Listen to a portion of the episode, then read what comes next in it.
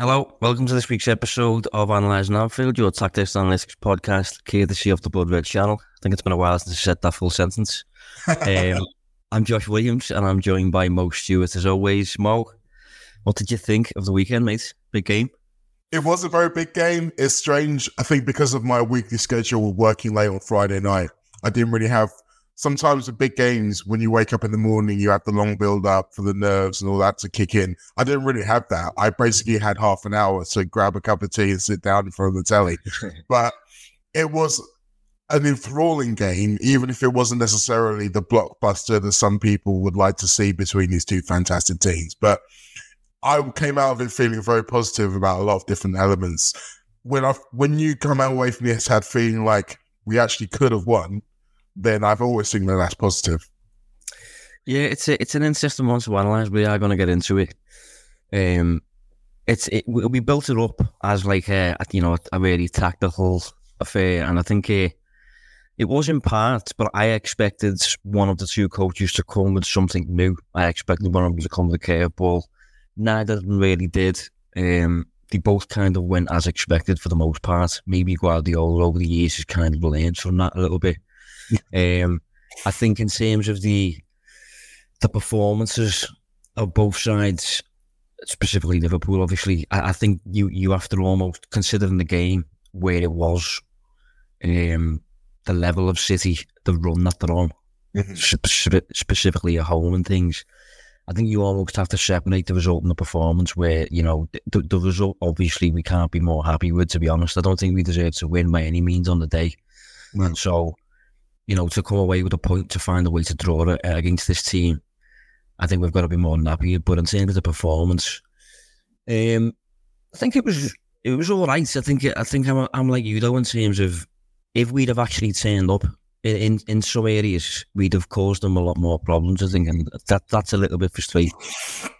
Yeah, I agree. I think we're going to come onto it, but I think our defensive game plan worked a lot better than our offensive game plan. I think there were times where maybe we slightly sacrificed one for the other, particularly in second half. But I do think that in a game like this, the the there's always going to be few amount of chances. I don't think we created very much uh, in terms of xG at all. There was the header from Nunez early on, uh, and then the goal. I think those are the, uh, the really only two real chances we've created.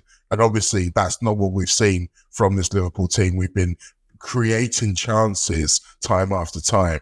Um, so that was disappointing. I think you're right. There has to be a certain amount of um, allowance in for the opposition and for the record that they have at home.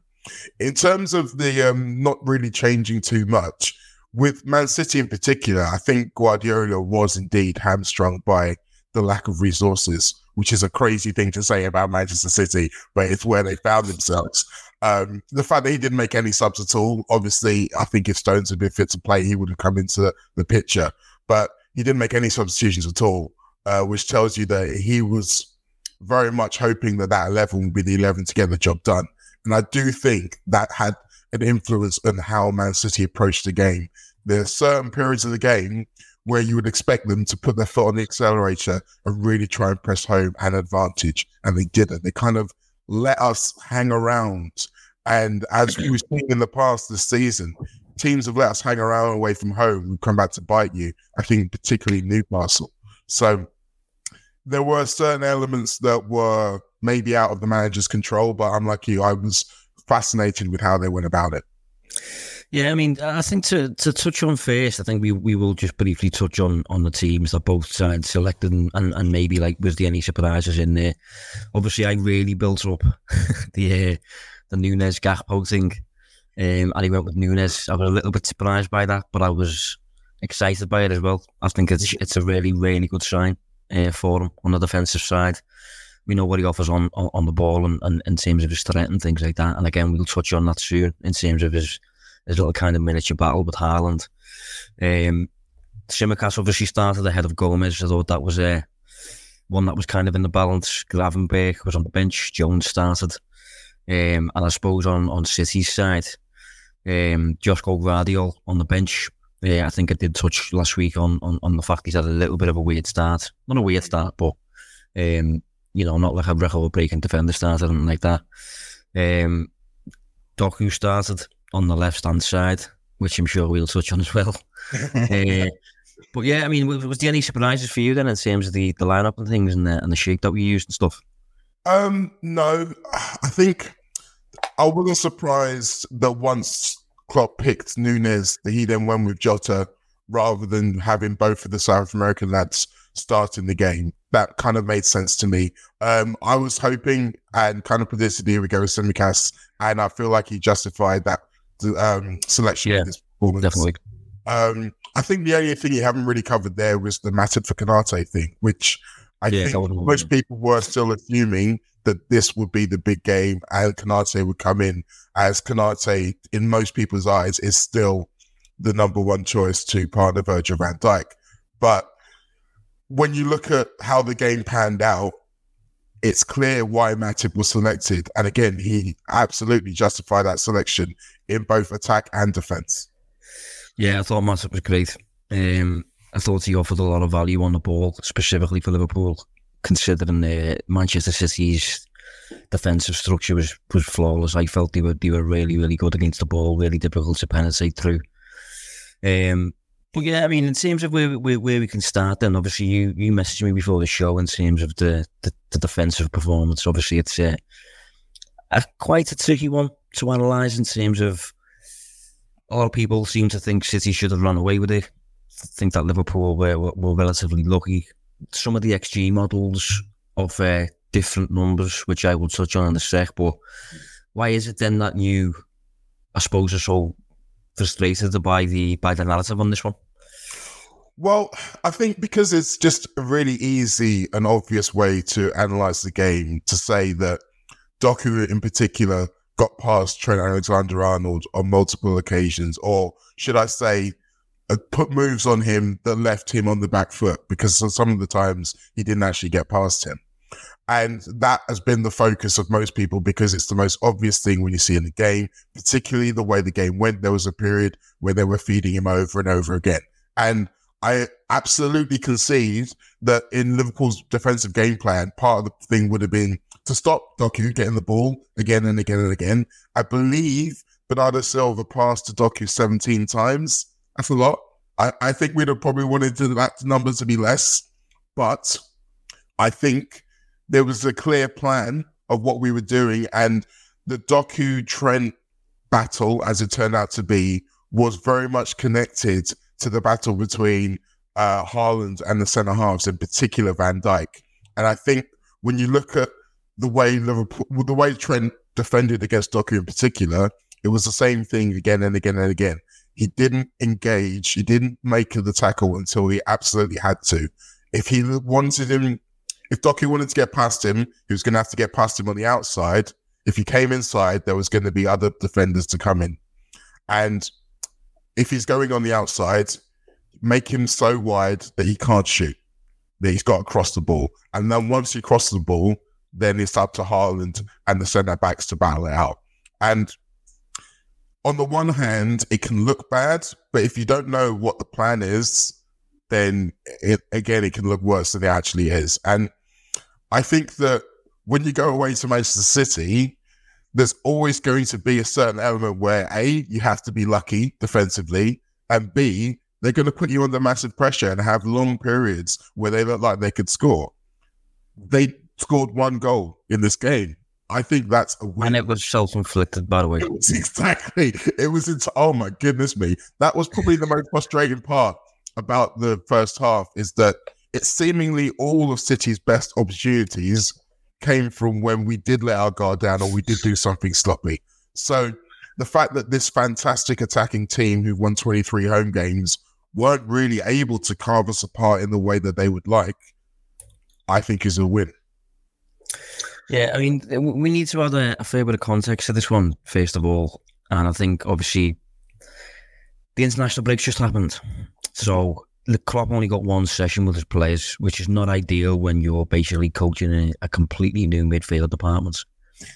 On top of that, you're facing the treble winners at the Etihad, having won 23 matches in a row in all competitions, one away from a win, which would have I think broken a record dating back to the 1800s, yep. which is insane.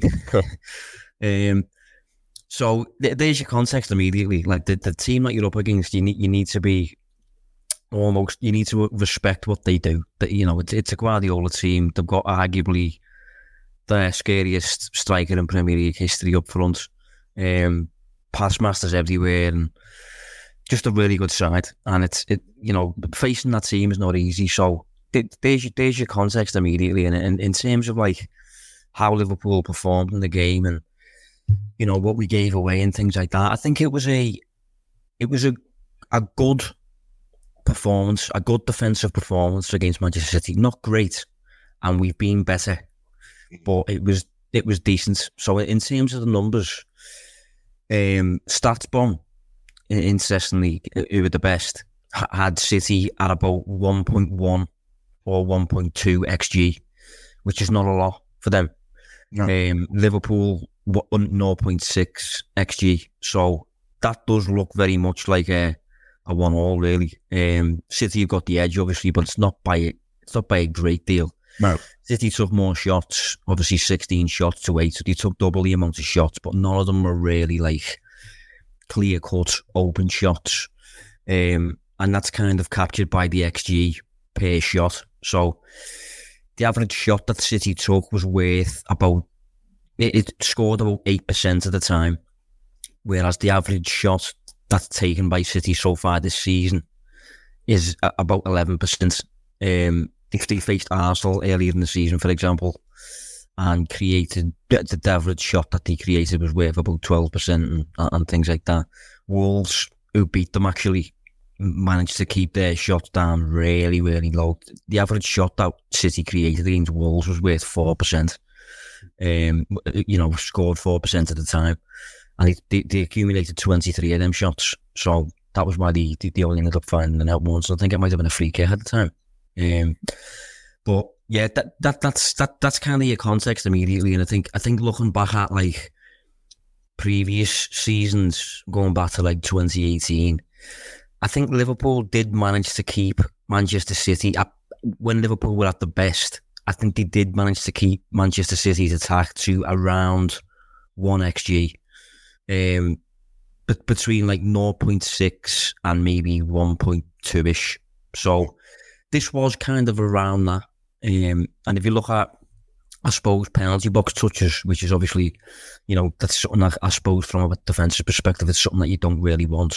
Hmm. Um, City accumulated 36 touches in Liverpool's penalty box. Wow. Um, that's a fair bit, like compared to the season so far. It's about middle of the road. Mm. Nottingham Forest keep them da- kept them down to 13. Arsenal kept them to 14. Fulham 20, Brighton 21, Newcastle United 21, Burnley 23, and then Liverpool 36. So, yeah, it was a, it's a weird one. I think it was a good defensive mm. performance, but it also we also could have been a bit water a bit more watertight. I think yeah. further forward. I think the the press I think could have been better, but the back line I think I don't think could have been much better. Uh, you're right. I think it's a mixture of two things. One, what those stats kind of say to me is that there were certain things that Liverpool were more willing to live with than others. So you take the having more um, touches in the box against the having a higher XG of shot. I think those of those 16 shots, seven of them were blocked.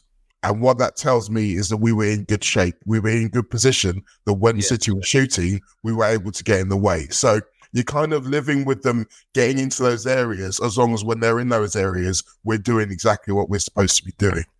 In terms of the kind of going forward and all of that stuff, I think there was a kind of so we've mentioned before City are a really clever team. And I think I said last week there was a danger they were going to look to maybe trap Alexis Mac Allister in the way we've seen.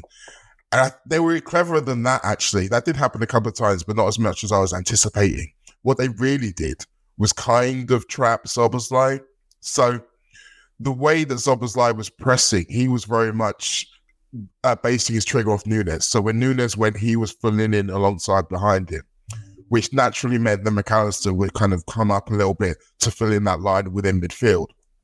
But what that meant was that Bernardo Silva was able to get space between Mac Allister and the defensive line. So there were a lot of times when City would win the ball back, and suddenly Bernardo Silva would be standing sort of 15 yards in front of Trent, and Doku would be over by the white. So Trent's basically got to pick his poison. Does he come in and try and press Bernardo Silva and stop him getting the ball, or does he concentrate on what his job with Doku is, which is what he more often did? And that's how Silva was able to be so influential in the game. And as I mentioned, find Doku so many times. So it was really kind of playing on the attacking instincts of some of our players and using that against them. And their ability to to get out of our press, to get out of any press, to retain the ball under such pressure and the way they were firing it into each other and still pinging it around, it was really impressive to watch. So again, I think from our attacking perspective, we didn't really get going because every time we tried to get into a position, they were able to take advantage of it. Yeah, I mean, you, you mentioned Bernardo there. I thought he was, thought he was brilliant. To be honest, what a player he is.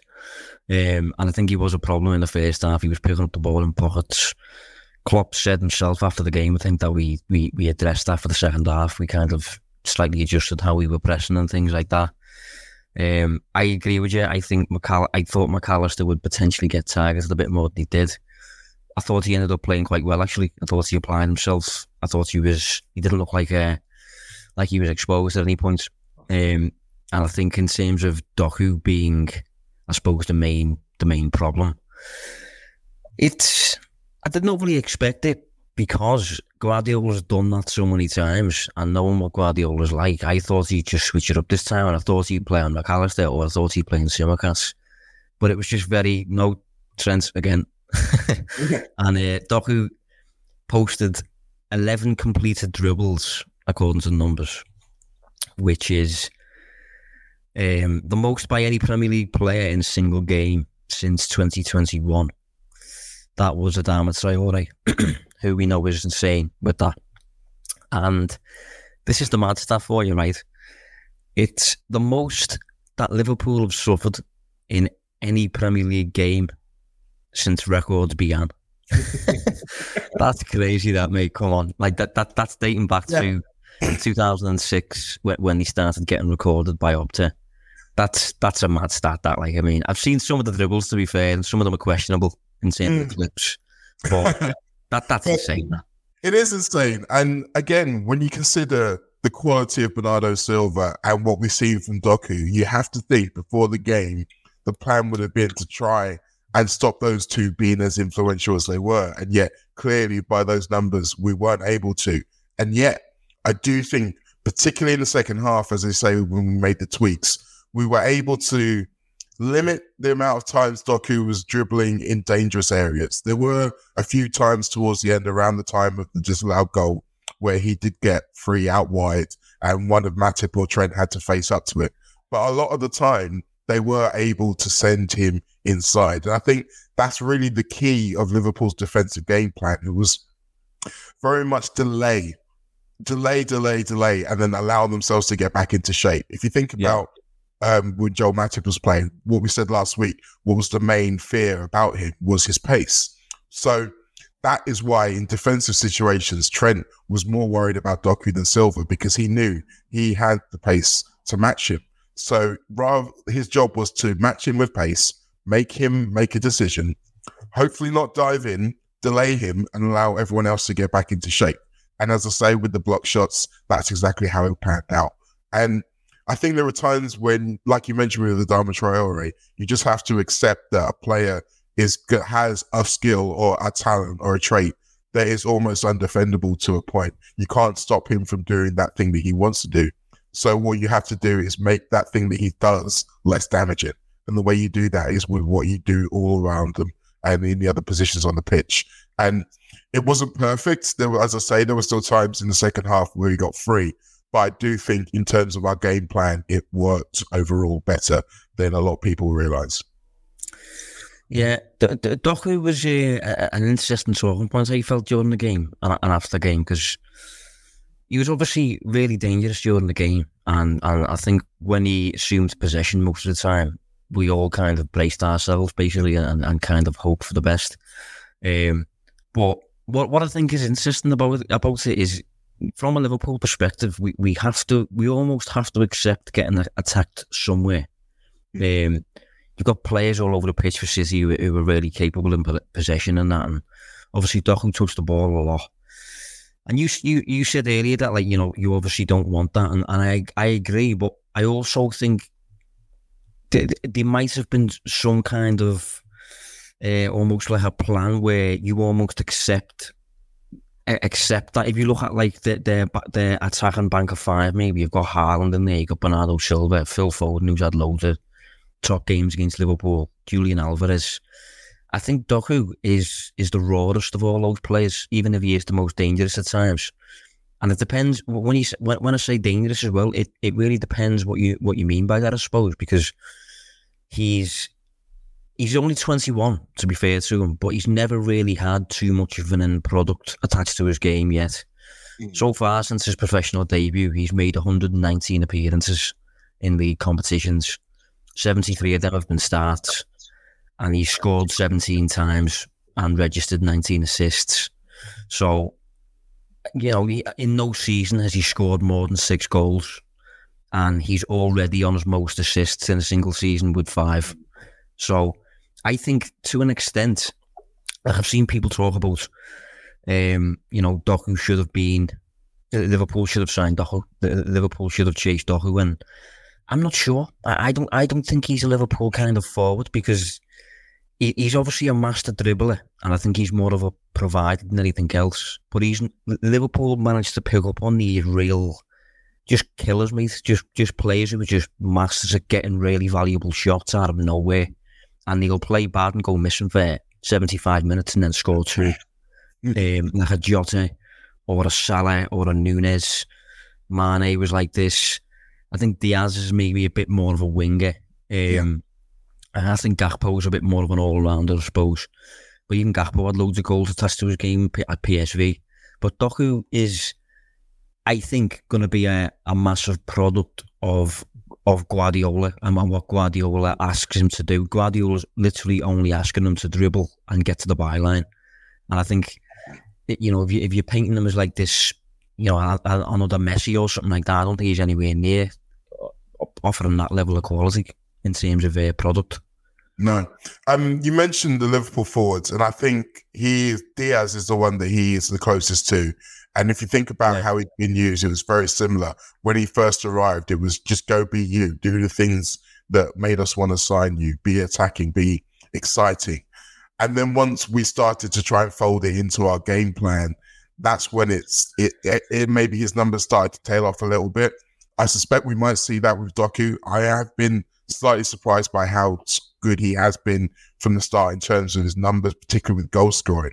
But again, I yeah, think you look, at, you look, at, the goals, and they are they're, they're fantastic goals. Don't get me wrong, but I mean they're not really repeatable. They're great goals. They're like bending one in from the edge of the box or doing the three step overs and firing one into the bottom corner. It's not not not six yard tap ins that you think you're going to get from the system game in game out. It's relying on him having the quality to beat his man and then having the quality to do something spectacular. And yeah, I think that will flatten out over the course of the season. And maybe once Pep starts to fold him into the game plan a bit more, we'll see what we saw from Grealish, where he'll be effective, but in different ways, and it will appear in different kind of metrics compared to the more flashy goals and assists.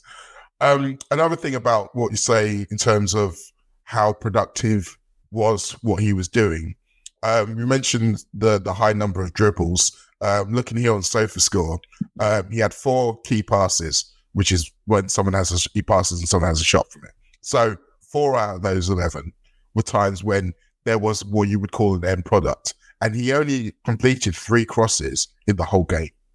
So these are things where when someone's got that much ball and is being that dangerous, if they're still only getting to the next phase, which is getting towards a shot on goal very seldomly, then I still think you can say as a defence the work what we're doing is working. Yeah, as I said, he's an, he's an interesting player. He's he's absolutely explosive, obviously, and he's incredibly difficult to deal with one one v one. And for that reason, he is very dangerous and he's the ultimate kind of tactical tool, really, if you want to just put him out wide, get get him to get chalk on his boots, basically. Yeah. And, you know, almost ask the opposition find a way of coping with that because that, that's going to be a problem for you. So he's definitely dangerous in that sense. And he does have the the potential to, I think, follow a similar path maybe to, to Sterling under, under Guardiola. I think Sterling got to a point where he was delivering real end product a lot more. Um, so it's definitely one to watch. But in terms of, you know, Doku being this kind of I, I, just think he's got a lot to work on still. I think he's, he's still very, very raw. You can see what he's got going for his game and you can see why City bought him. But um, I, I think I, I like the Liverpool kind of forwards that, that Liverpool are masters at, at identifying. Like, say, for example, all this stuff that Doku did, um, he only took two shots. Nunez, for example, took four. and I know he's a striker and yeah, he's got a completely different responsibility and things like that. But um, I think Jota is, is kind of similar in that sense. And as I said, uh, Salah and, and, and Mane just being these kind of monsters in terms of actually Im- impacting the scoreline, which, which is what you want your players in your final third to, to do almost. Um, I actually think Ben Doak is a good uh, comparison for, for Doku, actually, mm-hmm. in terms of being a master dribbler, getting to the byline all the time and being more of a provider. But in terms of being a killer, a long way to go with that. Um, one player who I haven't touched on this week because I've I've covered this game for the Anfield Wrap and Redmen TV and I've spoke about a lot already to be honest. But one player I haven't touched on too much is is Curtis Jones. Um, obviously he was taken off after 53 minutes. I think that was because Jota got injured. To be honest, and Klopp decided to do two at once. Yep. But um, I think a lot of people with hindsight are looking at the game and thinking Gravenberch should have started. Yeah, I mean it's a difficult one. I think it's obvious to say that Curtis didn't have his best game. I think it was one of the times where we saw some of the, I would call it the bad old Curtis, but some of the things that we used to see where he was a bit too pensive on the ball, was not. And he, he allowed himself to be put, dragged into positions where he didn't really want to be. In terms of the, the substitution, it felt to me like it was a called one. Like I was expecting, particularly considering the lack of resources with Man City, it's understandable for Klopp to think, well, this is a game that we can win late on. So maybe we keep it tight with Curtis Jones in the first hour and Diego Jota, and then look to add the running power and the carry ball carrying power of Gravenberch and Diaz around the hour mark. So I think um, Jota's injury kind of just brought that forward by five or ten minutes. I think that was always going to be the the move as going forward. Uh, in terms of should Gravenberch have started again, that puts into the overall game plan, and I do think that the idea of having those two late on when City will undoubtedly be tired uh, works if you can hold it. Whereas in Jones in particular, if he was coming on as a sub at that point, would he have as much impact? It's, it's, it's unsure. I think the game naturally is going to be more stretched as it continues. And with those wide open spaces and getting back to front, I think Gravenberch's more of a threat. I think sometimes as well, at his stage of development, he's still learning the tactical discipline. And if, as I say, we've got a Szoboszlai who's flying forwards to uh, aid with the press. If the other midfielders aren't in the right positions, it can cause more. So I, I think it was more of a safer option to start with Jones over Gravenberch in that respect. Um, so I can understand it. But yeah, there's a part of me that says if we'd have had more Gravenberch than Jones in this game, then maybe we could have won. We could have caused them more problems. I, th- I think I would have probably went with Jones from the off. Um, simply because I do think he's better on the defensive side at the minute than Gravenberch is. He's more accustomed to Klopp's ways, and obviously you're gonna you're not gonna see as much of the ball if you if you're playing against Manchester City. So I can see why you went with with Jones, and I, I probably would have done the same. But one thing I realised when when Gravenberch come on, maybe it was to do with players being tired by this point, but I felt Gravenberch offered elements of of what Oxlade-Chamberlain offered for us a couple of years back in terms of being kind of that vehicle between the midfield and the forward line, mm-hmm. being able to carry the ball up the field large distances. and you need that quality against Manchester City. Yes, because you, you your attacks basically have to come in transition. Mm-hmm. So Jones, I think on the back of this game is is a lot. it, is very much suited to playing when Liverpool are expected to win and Liverpool are favourites, because what Jones offers is specifically in relation to the kind of box midfield that we're using in terms of he's a master at, at really retaining possession high up the pitch in the final third, never loses the ball, pro- probes around the penalty box, keeps things ticking over, sustains attacks and all that stuff. And if the ball gets lost, he then immediately presses, regains it, and the next attack starts. Against City, you can't really pen them in like that. You have to get them on the break. And if you're getting them on the break, as I said, Gravenberch is a bit more of a carrier, a bit more of a vertical runner. And Jones is Jones is a bit more inclined to take a lot of touches. Maybe he's a bit more inclined to go sideways with his passes. Yeah. And I think he slowed us down a few times. So, yeah, looking at both players, they're both obviously really valuable, both very good. But in terms of the qualities that they offer, yeah. you, you could argue, based on what we saw, that Gravenberch is better suited to when Liverpool are going to be playing in transition, basically against the better side. Yeah, I agree. And I think it wasn't just of Gravenberch's running power, but the positions he was taking up. There were times when he was basically a left winger sprinting down the touchline. And you don't really, Jones doesn't really have that kind of explosive pace to be able to do that.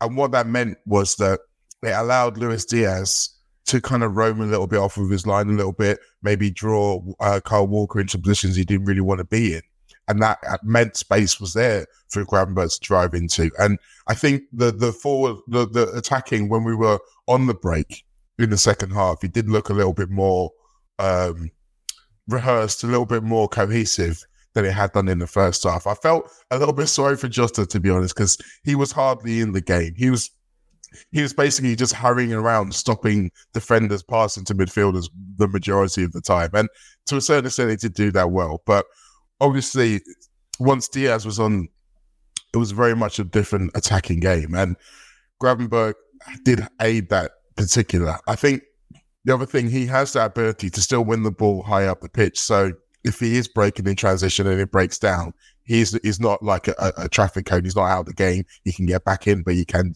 disturb and delay from that advanced position. So yeah, I think we are starting to see um, who works well with whom and in which situations in terms of this new midfield. And I think the exciting thing is that even though that there are best options in best scenarios, I don't think there is really that many absolutely cannot do this options. So I think we can kind of work with most of them, but there is still like the plan A, I think, in each of those scenarios.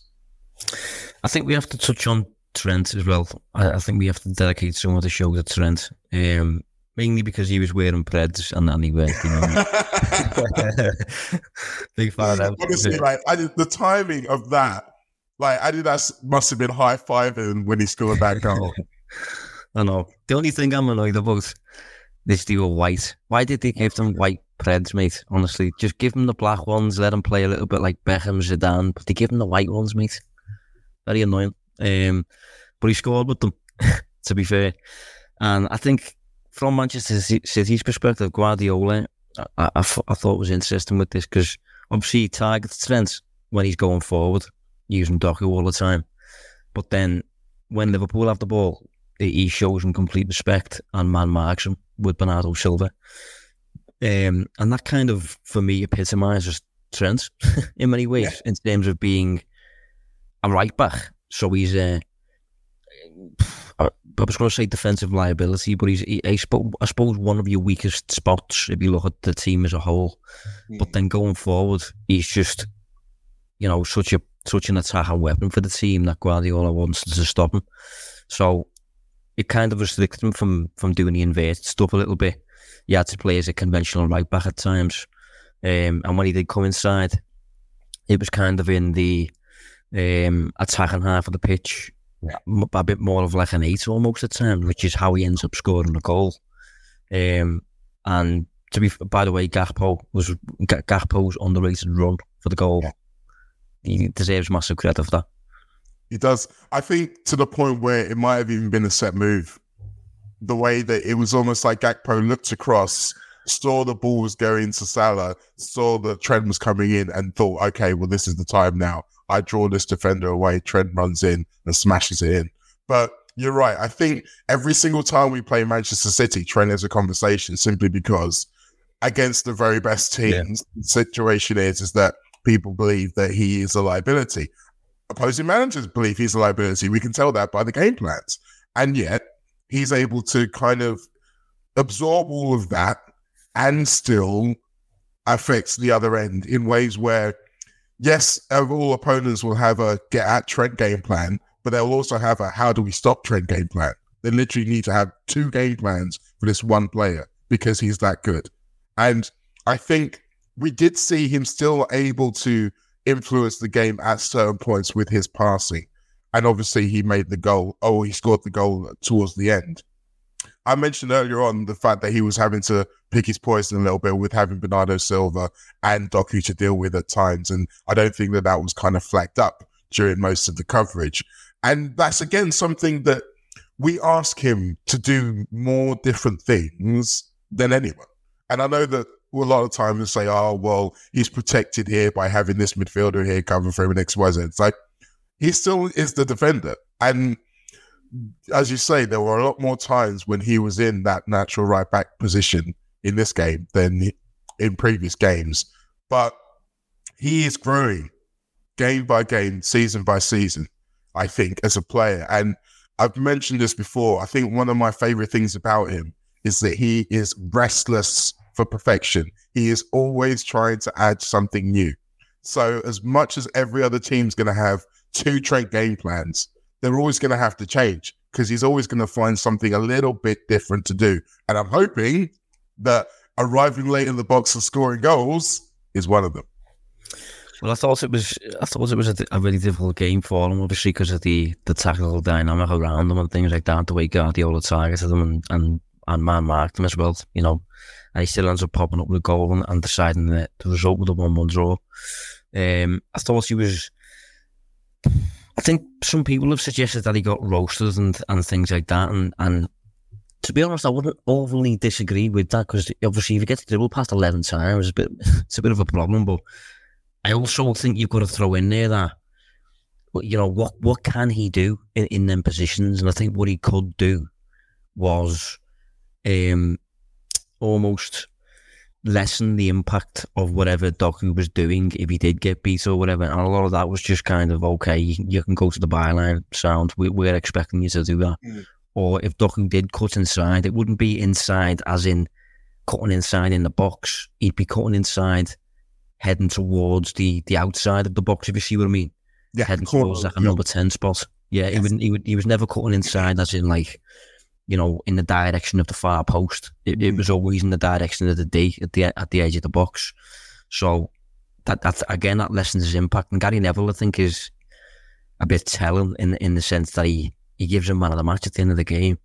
Some of that's because of the goal, but I think he was also relatively impressed with his, his defensive display, despite the fact that Doku was breaking record with with his dribbling. So yeah, weird games to assess in that sense, but well, it seems. Go on. Just to say, in terms of Gary Neville's element, one thing you have to remember is that he is a right back, so he will know. Yeah, yeah.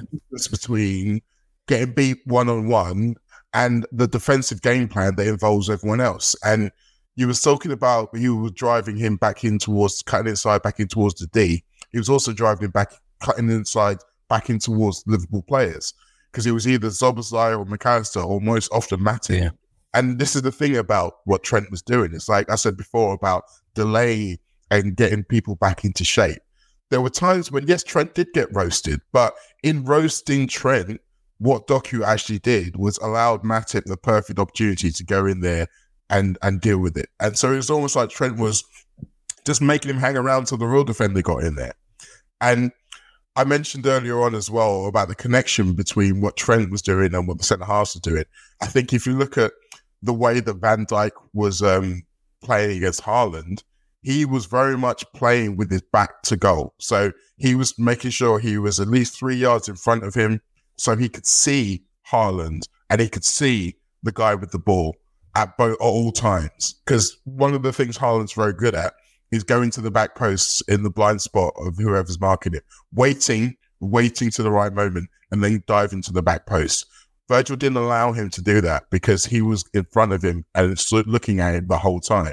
So it was almost as if whenever Doku did get past Trent, that was Virgil's time to come in and go and he closed the space down on him so well. I think the one where Alisson has to make the save and then we go at the other end and score. Virgil is there to be in position to lessen that shot to allow it, it to be a savable shot rather than one where he absolutely buries it. And I think again, the way that we were working in partnerships, working in tandem as a team, the structure, the shape, these are the things that I think make me think that we can do this against the better teams. Obviously, the compactness you mentioned, that was an issue. there was something the Klopp flagged up. But if we can get that to a level where we were previously, we are starting to look strong. And I say all this because I think a lot of neutrals still really underrate Liverpool as a defensive unit.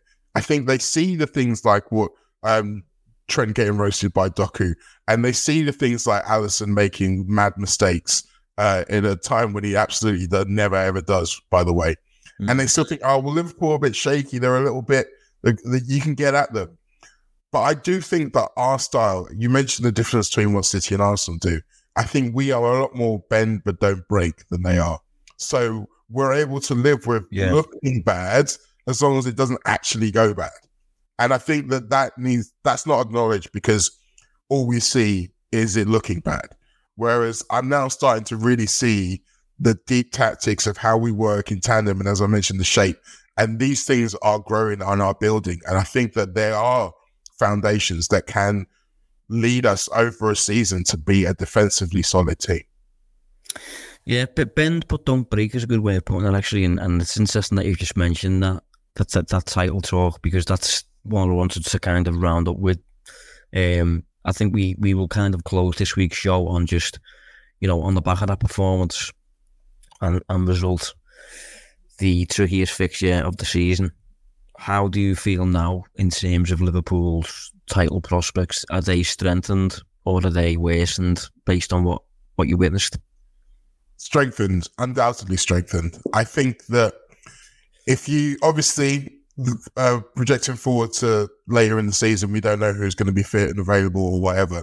But I think based on that performance, Liverpool can have confidence that they can beat this team at Anfield and that they can keep up with them. As I say, there's enough that you can, there's enough change that without the actual team itself or structure changing, that we can project to be a good football team a good team, good enough to challenge for the title over the course of the season. That's where I sit right now. I'd like to know exactly how injured, if injured, Alisson is. By the way, uh, yeah. as a massive, rather large caveat. Um, but in terms of how do I feel, I feel good. Even considering the fact that Arsenal then went top of the table afterwards, I think there's so much still to happen. There's so many battles still to be had. But you look at what we've already achieved where we've already been. We've got so many of the big away games out of the way already. I think it's only Arsenal, uh, Manchester United, and Aston Villa. We have to put them in there because of how they're playing at home. That we are of the big ones, and we still need to do. So when you think about that, when you think about the fact that this team is able of going on a run, um, yeah, I feel good. Yeah, I feel quite similar. I think uh, so far we, we we are well in contention and we've had a tough start and, things. I think we, we coped relatively well considering all the context against Manchester City. They did look stronger for me, but that's to be expected for, for many many different reasons. I think it will be a different game at Anfield, and I think Liverpool just have the the attack in particular, but also as you say, the, the kind of relatively underrated defence, especially when Alisson is kind of the last line of that defence at times, to to win the large majority of our games and and, and pick up a decent number of points. So it's again, it's too early to kind of actually say, yeah, there's going to be a title challenge because I think the Christmas period usually tells that. The Christmas period, usually, you know, you usually get your your fallers, the teams that drop off a little bit. I think it's a so far at the minute looks like a bit of a three horse race. Hopefully, it still is after the Christmas period, but we'll see. Um, But Mo, thanks for joining me. No problem. No problem. And we will be back next week to to speak about Fulham and to look forward to the busy Christmas period. So thanks for tuning in, and we will see you then. You've been listening to Analysing Anfield from the Liverpool Echo's Blood Red channel.